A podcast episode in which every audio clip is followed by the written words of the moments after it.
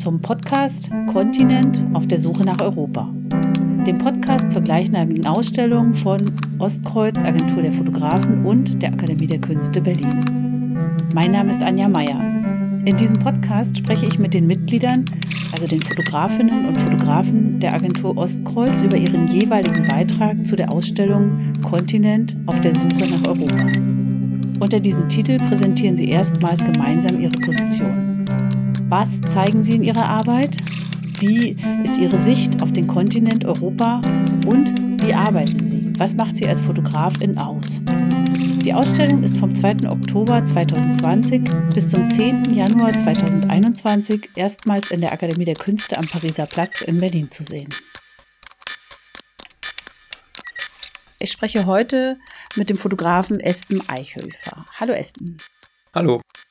Bevor wir miteinander über deinen Beitrag zu der Ausstellung sprechen, möchte ich dich unseren Zuhörern kurz vorstellen.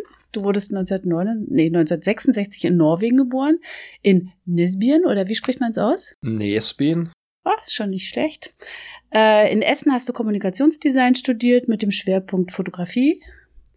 Deine Fotografien sind in renommierten Printmedien zu sehen, etwa dem Spiegel und dem Stern. Und du bist mit zahlreichen Preisen ausgezeichnet worden. Du lebst und arbeitest in Berlin und seit 2006 bist du Mitglied bei Ostkreuz, Agentur der Fotografen. Soweit Ist- alles richtig? Ist richtig. Hm? Sehr schön. Ähm, Espen, erzähl uns doch bitte mal etwas über die Arbeit, die du in der Show zeigst. Erzähl uns bitte über, etwas über deinen Zugang dazu. Äh, ja, also ich äh, zeige in der Ausstellung circa zwölf Bilder aus einer Arbeit, die ich äh, im Verlaufe der letzten drei bis vier Jahre fotografiert habe. Äh, die Arbeit trägt den Titel Papa, Gerd und der Nordmann und ähm, sie sind, also diese Bilder sind ausschließlich in Norwegen entstanden, in meinem Dorf, aus dem ich stamme. Du bist dort wirklich geboren in diesem Dorf. Bin in dem Dorf geboren, ja. Mhm. Beziehungsweise ein Dorf weiter, weil da gibt es so ein kleines Krankenhaus oder gab es damals auch so eine kleine Geburtsstation.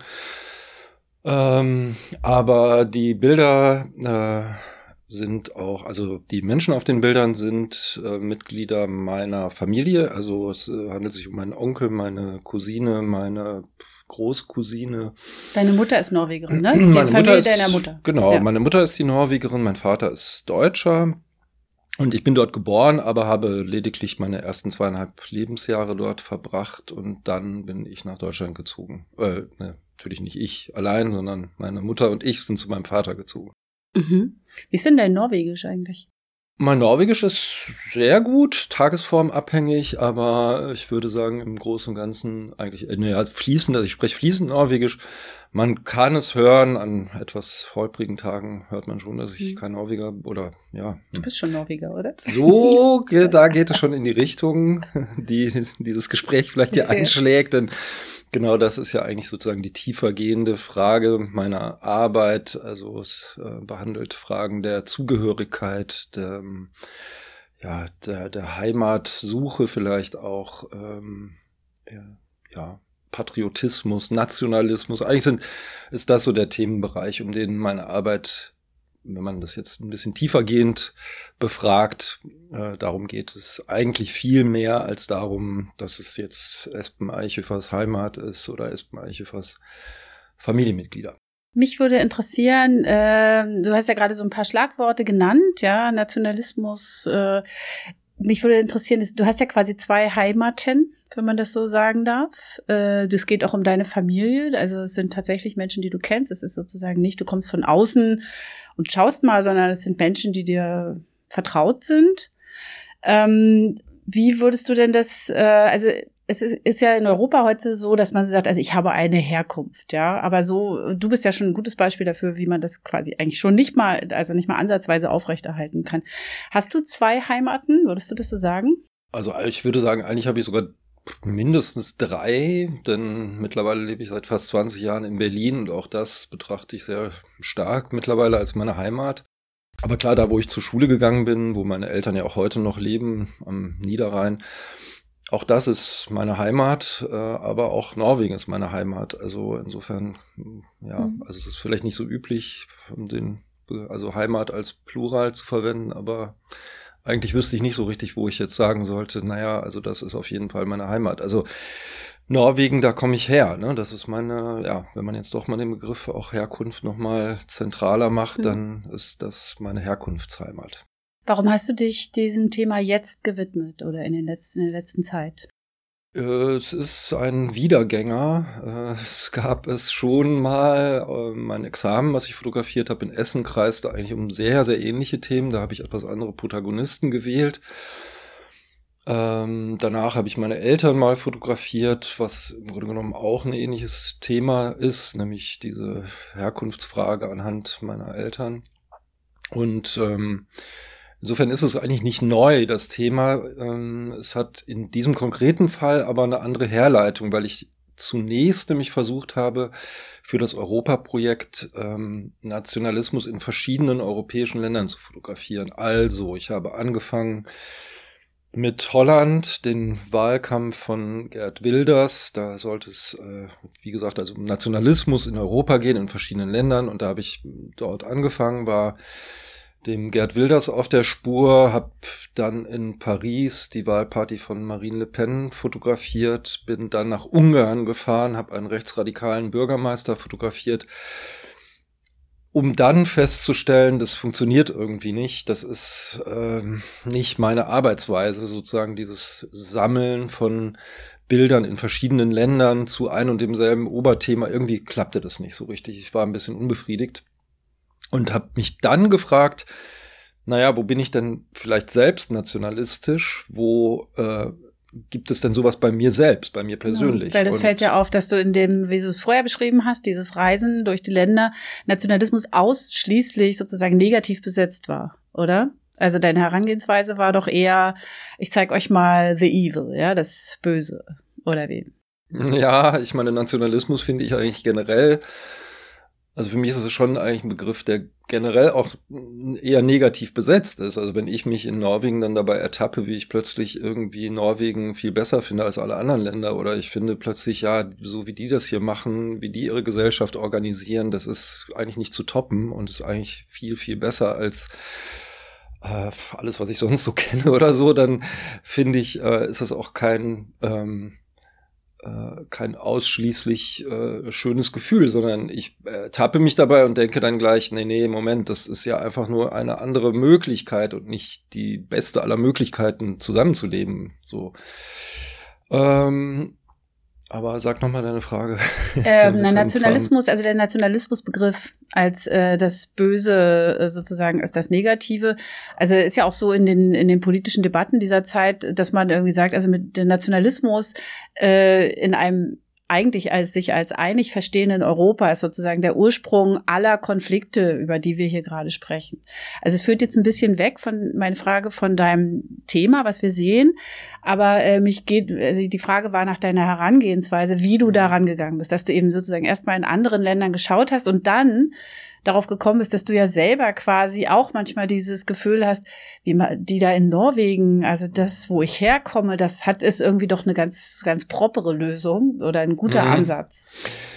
Ja, also und, und also ich muss sagen, also das war vielleicht innerhalb des Norwegen-Themas oder meines eigenen biografisch, autobiografischen Ansatzes auch nochmal ganz interessant von der Genese her, was so wie ich sehe, weil ich ganz am Anfang noch nach klaren Symbolen für so eine, ähm, ich nenne es mal, Herkunftsfolklore gesucht habe. Also ich habe ganz stark geguckt, dass ah, wann tragen Leute äh, ähm, Tracht? Äh, das ist ein sehr wichtiges Thema in Norwegen. Also weiß ich zufällig, dass genau, äh, Menschen haben wirklich in ihren Familien ja. Mhm. sehr aufwendig angefertigte Trachten, ja. die auch vererbt werden, glaube ich, und so weiter. Ne? Also genau. Genau. Und eine meiner Protagonistinnen für diese Serie ist auch jemand, die Tracht selbst näht, sehr, sehr aufwendig. Und alle Norweger haben mindestens eine Fahne, also auf jedem Bauernhof steht eine, eine, ein Fahnenmast, wo die Fahne zu Geburtstagen, äh, Hochzeiten und so weiter auch gehisst wird. Ist das die Nationalfahne, also die norwegische Fahne? Die norwegische okay. Fahne. Genau. Mhm. Die, Hast du manchmal äh, Lust, auch eine Fahne zu hissen? Nee. Warum nicht? Ja, weil ich bin zwar Fußballanhänger, also wenn, dann wäre es für mich so Borussia Dortmund, was ich als Fahne, aber auch da trage ich kein Trikot, wenn ich zum Beispiel irgendwo mal äh, gucke. Und das ist eine sehr gute Frage. Ich glaube, es hat damit zu tun, dass ich, also dass meine Identifikation mit Nation oder mit, mit, mit Staat, selbst mit einem Fußballverein, glaube ich, eigentlich niemals so weit geht, dass ich äh, mich so assimiliere, dass ich dann auch die Symbole übernehme und die äh, trage und die für mich wichtig wären. Ich, äh, es ist mehr so, dass ich dieses Gefühl in mir spüren kann, dass ich äh, ja mich auch freue, wenn ich dazugehöre, aber ich finde es genauso wichtig, mich dann auch daraus wieder verabschieden zu können. Und das ist viel zentraler, glaube ich, als so dieses Bedürfnis, da auch wirklich so sehr einzusteigen, dass ich sagen kann, ja, das ist für mich total zentral. Das möchte ich auch anhand einer Fahne zeigen oder so. Das ist interessant, weil äh, tatsächlich in, in Deutschland wenig Fahnen gezeigt werden, finde ich. Also wer Fahne zeigt, da denkt man immer so, wie ist der denn drauf? Ähm, wobei, und wenn man irgendwie nach Dänemark oder Norwegen oder Schweden fährt, ist das also völlig normal. Ähm, hat das was mit unserer Geschichte zu tun? Das hat bestimmt was mit unserer Geschichte zu tun. Ähm, und ich muss sagen, ich finde es aber auch nicht mehr so problematisch, wie ich das mal fand, irgendwann, zu meiner Jugendzeit zum Beispiel, da habe ich es komplett abgelehnt. Jetzt würde ich eher sagen, es ist vielleicht sogar ein Fehler, das sozusagen den Rechten zu überlassen, die gesamte Symbolik irgendwie. Also ich habe zum Beispiel mit, also in Oslo mit jemandem gesprochen, der äh, pakistanischer Abstammung ist und ähm, vor zwei Jahren, glaube ich, das erste Mal den zentralen Umzug am norwegischen Nationalfeiertag organisiert hat der total gerne in norwegischer Tracht rumläuft und auch ähm, mit einem T-Shirt mit norwegischer Fahne rumläuft und so weiter. Und zwar nicht aus platter Assimilationsgefühl heraus, sondern genau aus dem Grund, dass er nämlich sagt, nee, das ist total wichtig, dass man diese Symbole nicht den Rechten überlässt. Und das finde ich, eigentlich fand ich das wahnsinnig, das hat mich sehr stark berührt. Ich habe gedacht, das ist, das stimmt einfach. Also ich mhm kann das total teilen. Da gibt's ja auch in Deutschland eigentlich ähm, seit der Fluchtbewegung von 2015 sehr starke antagonistische Kräfte oder in, in Deutschland. Also ich erinnere so an Pegida, als die anfingen, dann die Deutschlandfahnen zu tragen und ähm, viele Menschen gesagt haben, lasst uns, lasst uns doch selbstbewusst, also lasst uns das denen nicht überlassen. Äh, das ist so dein Ansatz jetzt inzwischen auch, oder? Aber du trägst keine Fahne oder? Doch, oder? Nö, ich finde find diesen Gedanken wichtig und gut. Ähm Vielleicht trage ich auch mal eine Fahne.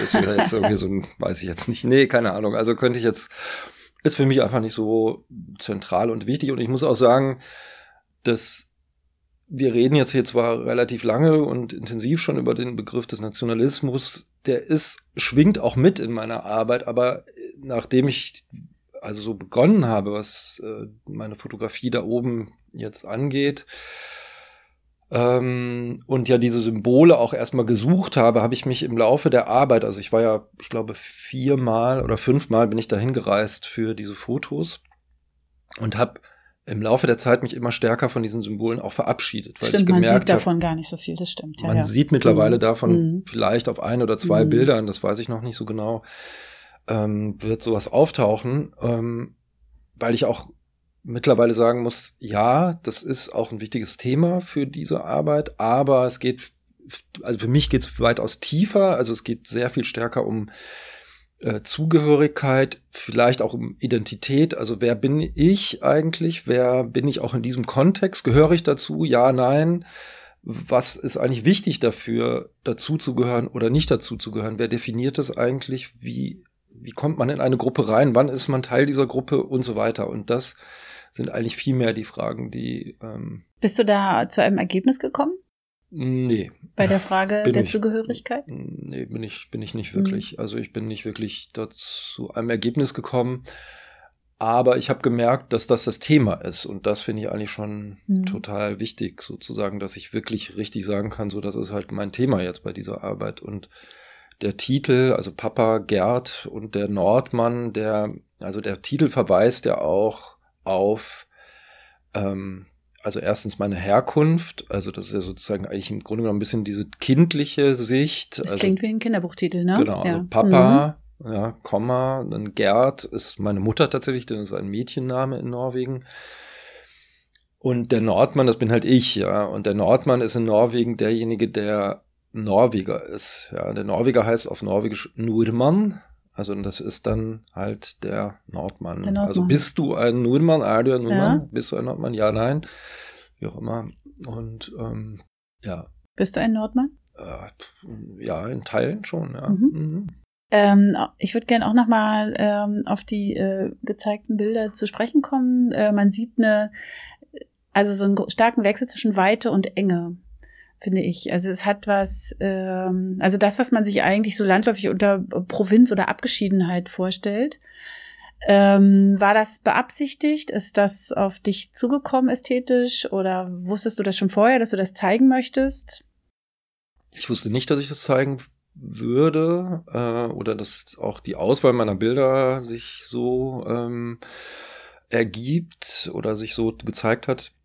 Das wusste ich am Anfang nicht, äh, ist aber genau richtig beobachtet und ich finde, das ist auch das, wo, also dieser Betrachterabstand oder der Aufnahmeabstand, besser gesagt, ähm, bewegt sich genau zwischen diesen beiden Größen, die du gerade genannt hast, nämlich diese Weite und dann aber auch dieses extrem eingeengte. Also man sieht ja regelrecht Menschen, aber auch Tiere, die stark in irgendwelchen Ecken oder irgendwo eingeengt sind sozusagen. Und das ist, muss ich sagen, auch ein bisschen das, wie ich das, wie ich das jetzt da so erlebt habe. Also es sind zwar meine Familienangehörigen, die ich auch schon mein Leben lang kenne, aber es gab auch große Pausen darin, dass ich die da oben auf diesem Hof, da, wo ich ja eigentlich im Grunde genommen alle Bilder aufgenommen habe, gesehen habe. Ne? Die habe ich auch über Jahre mal gar nicht gesehen. Und ich bin da sehr unvoreingenommen rangegangen. Ich habe gedacht, ich gucke mir mal meinen Großonkel da an, wie der jetzt da eigentlich so lebt und was der macht. Der ist halt 88 Jahre alt, heißt Kolbjörn und der ist auf diesem Hof geboren, lebt wirklich sein Leben lang dort und der wird garantiert, also wenn nicht alle Stricke reißen, wird er auch da sterben. Und der war in seinem ganzen Leben genau einmal einen Nachmittag lang im Ausland und zwar in Schweden. Da hat er ein Pferd dahin gebracht, was er verkauft hat und ist aber dann ganz schnell wieder zurückgefahren zu seinem Hof, weil schnell zurück nach Kolbjörn. schnell zurück ja. nach Sönsteby, also ja. Kolbjörn ist sein mhm. Vorname. Sönsteby. Also Entschuldigung. Ich, nee, macht ja. nichts und dann schnell wieder dahin zurück, weil das ist nichts für den. Der ist, der mhm. muss da auf seinen Hof. So. Und das fand ich auch hinsichtlich meines Themas halt sehr interessant, nämlich diese Frage der, der Zugehörigkeit, der Herkunft ja vielleicht auch und das ist eigentlich im Grunde genommen wie ein Gegenentwurf zu meinem Leben. Wollte ja. ich gerade sagen. Also, das ist, das ist ja quasi die, die maximale Diskrepanz ja. zwischen deinem genau. Hinausziehen in die Welt und äh, Leben an verschiedenen Orten und sich beheimaten an verschiedenen Orten und diesem äh, wichtigen Familienmitglied, diesem quasi wie so ein Angelpunkt, äh, wo alles hängt. Also wo alles irgendwie äh, also stehen bleibt, finde ich jetzt gar nicht so negativ gemeint, sondern äh, es ist so, wie es war und so bleibt es möglichst auch. Ja. Das hat ja auch was Provinzielles, das finde, äh, und zwar finde ich gar nicht in einem negativen Sinne. Kannst du sagen, ob sich äh, die, ist die Provinz in etwa überall gleich? Es gibt ja in Deutschland so eine gewisse Herablassung oft gegenüber der Provinz. Äh, wie fühlt sich für dich Provinz an und gibt es da eine, kannst du das vergleichen? Also das ist so, dass ich glaube, dass es sehr ähnliche Phänomene, auch vielleicht eine ähnliche Optik durchaus auch in Deutschland, in Oberbayern oder irgendwo gegeben hätte. Äh, ich hätte vielleicht sogar die Bilder auch irgendwo, weiß ich nicht, in den Staaten aufnehmen können oder in Rumänien.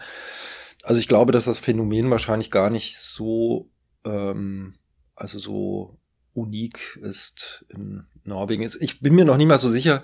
Also ich hätte die Bilder, glaube ich, dann doch nicht woanders aufnehmen können, denn ich brauchte einfach auch diesen, diese Anbindung, diese Möglichkeit, auch mich so nah anzudocken. Aber hm, das Thema Provinz, ähm, ja, also ich glaube, dass es in Norwegen vielleicht nicht den negativen Einklang hat, den es manchmal in Deutschland hat. Aber ähm, diese Enge, die ich da zeige, das ist auch das, wie ich das da tatsächlich erlebt habe. Ja? Also dass einfach Kolbjörn jenseits jeglicher Romantisierung, also für mich hat das ja vielleicht hier und da auch was Idyllisches, was ich da zeige, oder vielleicht auch was so eine, ja, in Anklängen gibt es auch immer so eine Art Idealisierung von Landschaft oder so, aber ich glaube, dass es mir dann doch stärker darum ging, was liegt dem eigentlich so zugrunde, was für ähm, was für Haltungen, welche Einstellungen sind denn da so vorhanden? Und da muss ich sagen, dass das für mich auch total weit weg ist, wie Kolbjörn die Dinge zum Beispiel sieht. Ja? Also, dass er zum Beispiel findet, dass seine Tochter, die eigentlich den Hof erbt, also das ist einfach norwegisches Gesetz, seit Mitte der 70er Jahre gibt es dieses Gesetz, dass Mädchen oder ja, die, die Töchter auch einen Hof erben können. Das wusste ich ja nicht, das ist ja interessant, ja. Genau, mhm. und ähm, äh, es gibt auch noch den Bruder meiner Cousine und da sagt der Vater, also Kolbjörn, sagt, nee, der Knüt soll aber den Hof erben was gar nicht geht. Also es ist absolut unmöglich. Er kann das gar nicht festlegen. Also das norwegische Gesetz sagt, mhm. nein, das älteste Kind, ob das ein Junge oder ein Mädchen ist, kriegt den Hof. So. Und er lehnt sich aber dagegen auf, weil in seiner Welt das so ist, dass Jungen äh, den Hof kriegen. Und, was sagt der Junge und was sagt die Tochter dazu? Der Junge sagt, ja, er ist schon heiß auch drauf und äh, es ist auch ein Konflikt, Konflikt zwischen den beiden, also zwischen den mhm. beiden Geschwistern ist es auch ein starker Konflikt.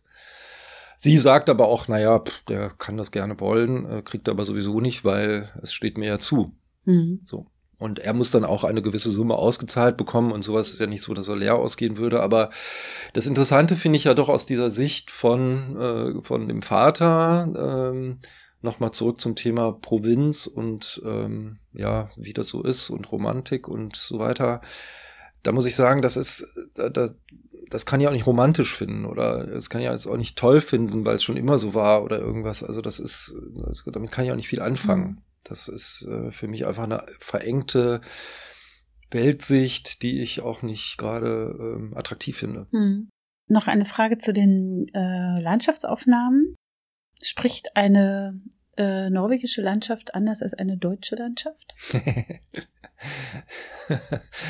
ja, das ähm, das würde ich sagen, ja. Auf Oder spricht Fall. sie vielleicht nur zu dir so? ja, sie spricht natürlich nur zu mir so. Und ich muss sagen, das ist auch äh, ein Konfliktthema, zum Beispiel in meiner eigenen äh, Beziehung, in meiner eigenen Liebesbeziehung. Denn seltsamerweise tue ich mich unglaublich schwer damit, Natur in Deutschland überhaupt als solche zu akzeptieren. Ja, also es ist wirklich verrückt. Ach. Also es ist wirklich so, dass wenn ich in Norwegen bin, dann geht mir da das Herz auf, weil ich merke, das ist einfach, das ist, das ist es so. Also wenn ich da weiß, ich kann jetzt hier irgendwie meine Wanderstiefel schnüren und kann dann irgendwie, wenn ich wollte, vier, fünf Tage eine Woche, wie auch immer, geradeaus gehen und da gibt's nichts, da gibt's auch keine Straße, da gibt gar nichts, mhm.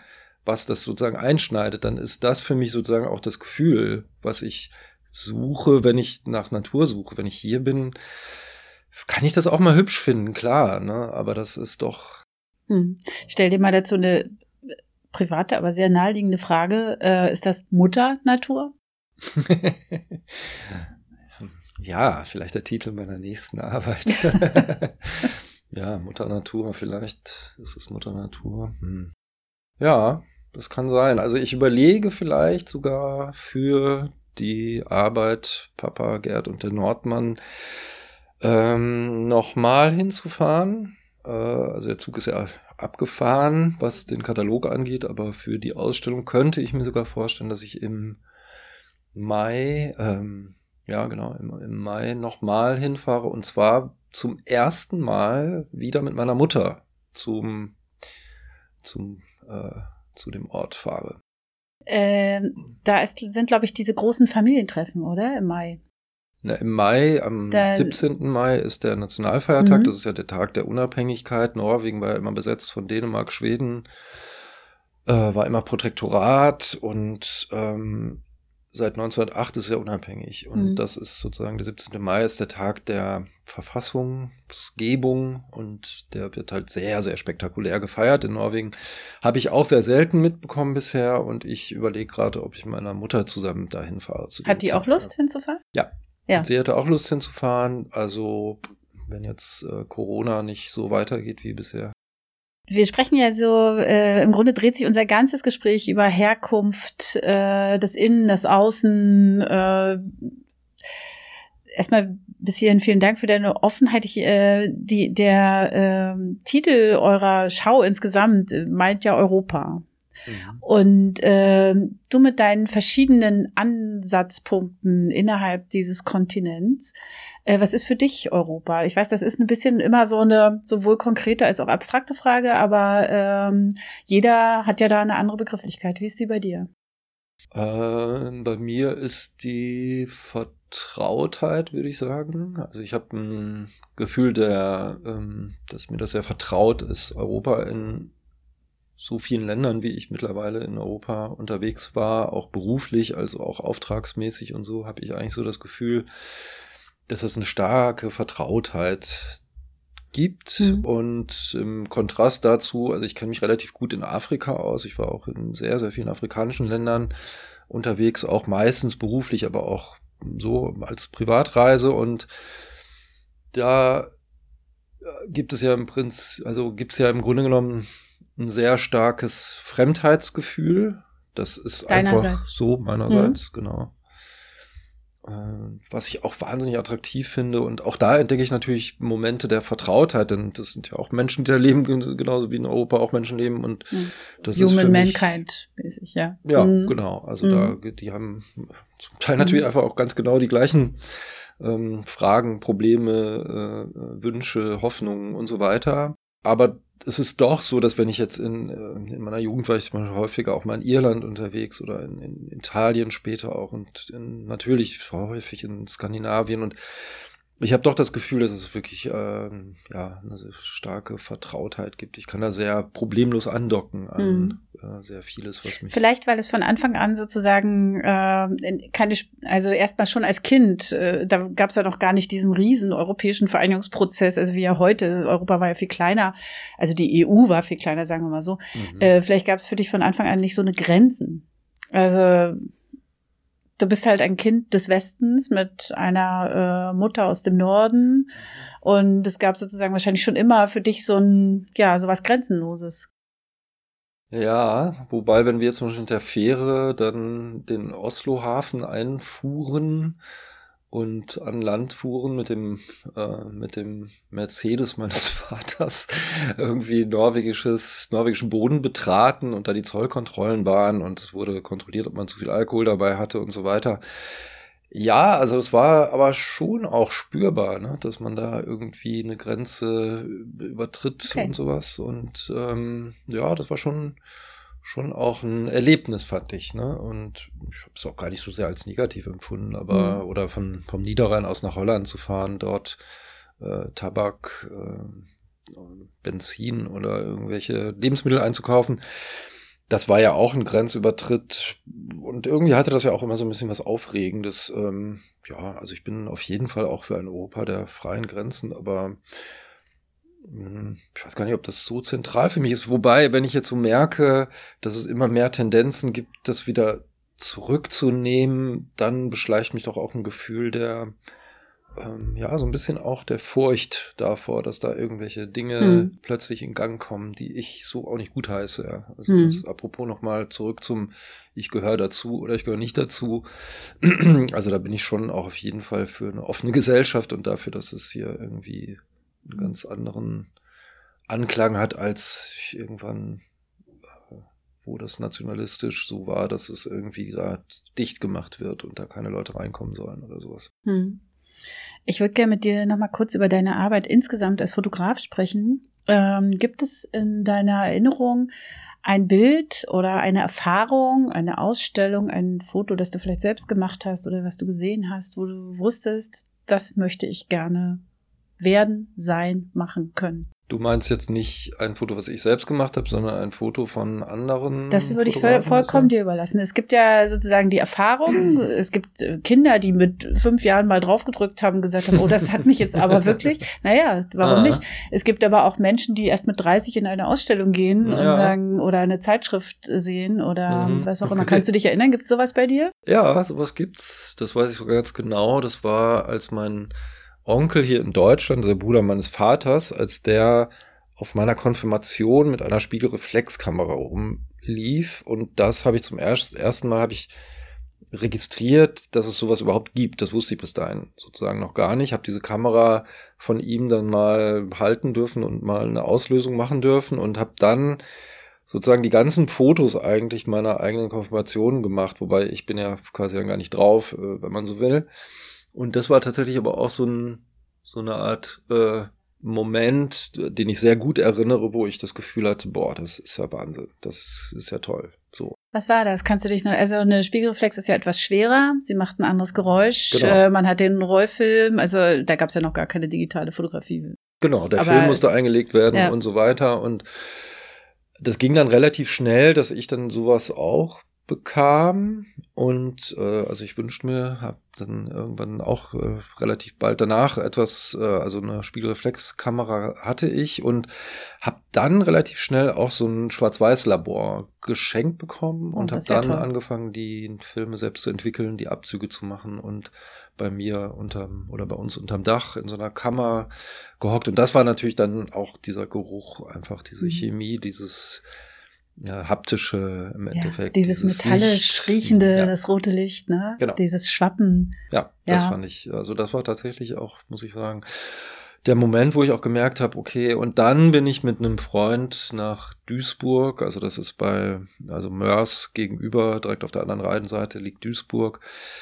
Und da haben wir relativ schnell auch versucht, also anhand der Fotografie Geschichten zu erzählen über etwas, was wir erlebt haben, nämlich diese Spaziergänge durch mhm. Duisburg-Hochfeld, wo eingeschlagene Fensterscheiben, also was ganz schnell auch eigentlich in so eine Sozialreportage. Wollte ich gerade sagen, eigentlich eine Reportage, ohne dass man weiß, was man eigentlich gerade tut. Genau, ja. das kann ich jetzt, also wir waren aber als äh, an der Gesellschaft interessierte Menschen sind wir dahin und haben uns das angeguckt und haben das mit Hilfe der, der Fotografie dann auch fixiert und versucht, das äh, darüber etwas zu, zu erzählen. Ne? Das ist ja interessant bei vielen Fotografinnen und Fotografen, dass sie eigentlich äh, schon ganz früh, ohne eigentlich es zu wissen, äh, diesem, diesem Drang folgen und dass sie oft auf eine ganz äh, leichte und sozusagen auch noch von, von Spezialwissen unverstellte Weise erste Fotos machen. Also was du mir gerade erzählst, ist eigentlich so eine Geschichte.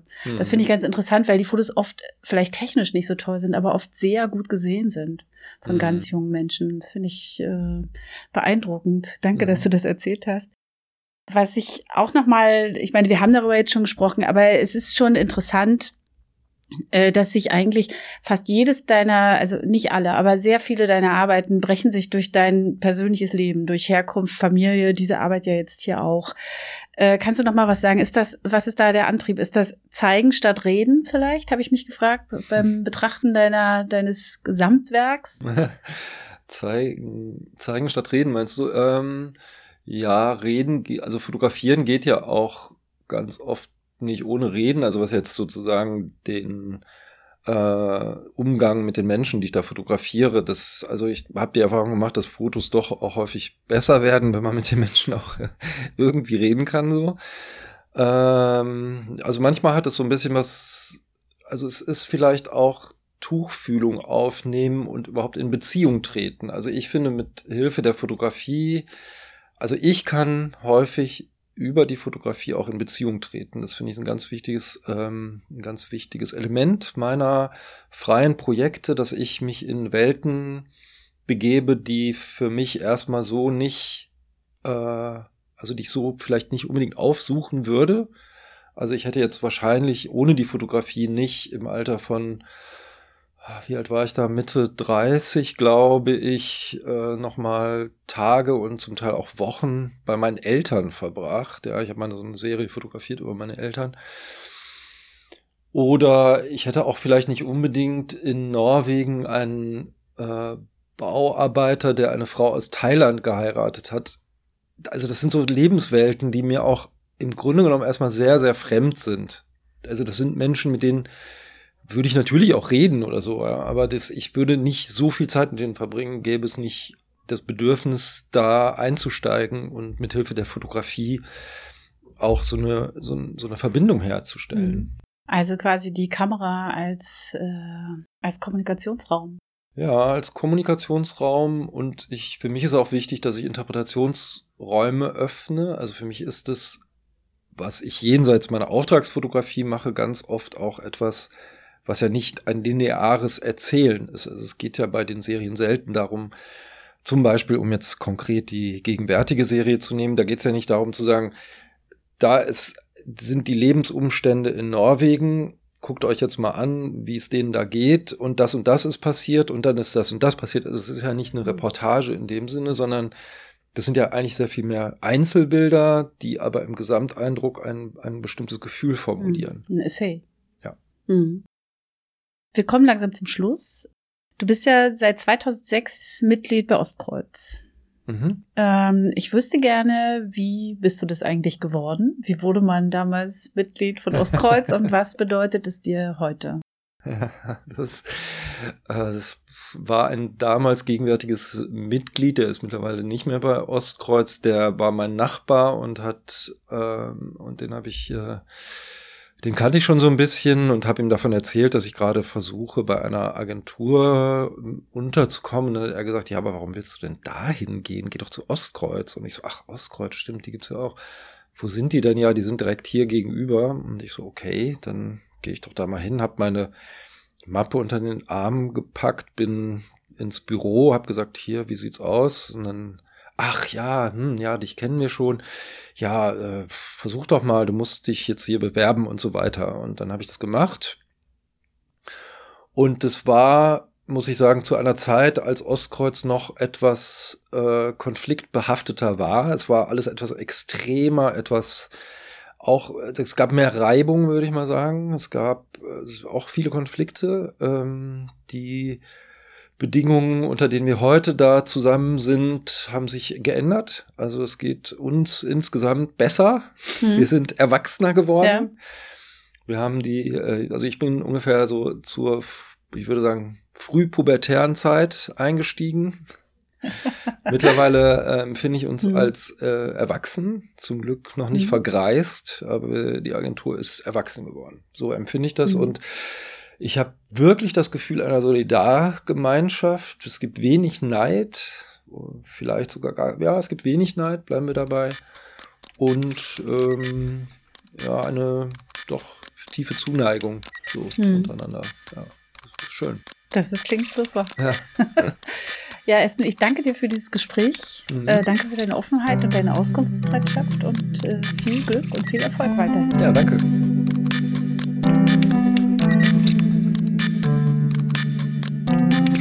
Das ist der Podcast zu Kontinent auf der Suche nach Europa.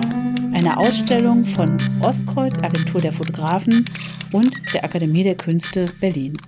Redaktion Anja Meyer und Thomas Winkler. Produktion und Musik Nikolai Kühling. Danke an die Taz, die Tageszeitung, für die Nutzung ihres Studios im Auftrag der Akademie der Künste Berlin und Ostkreuz Agentur der Fotografen.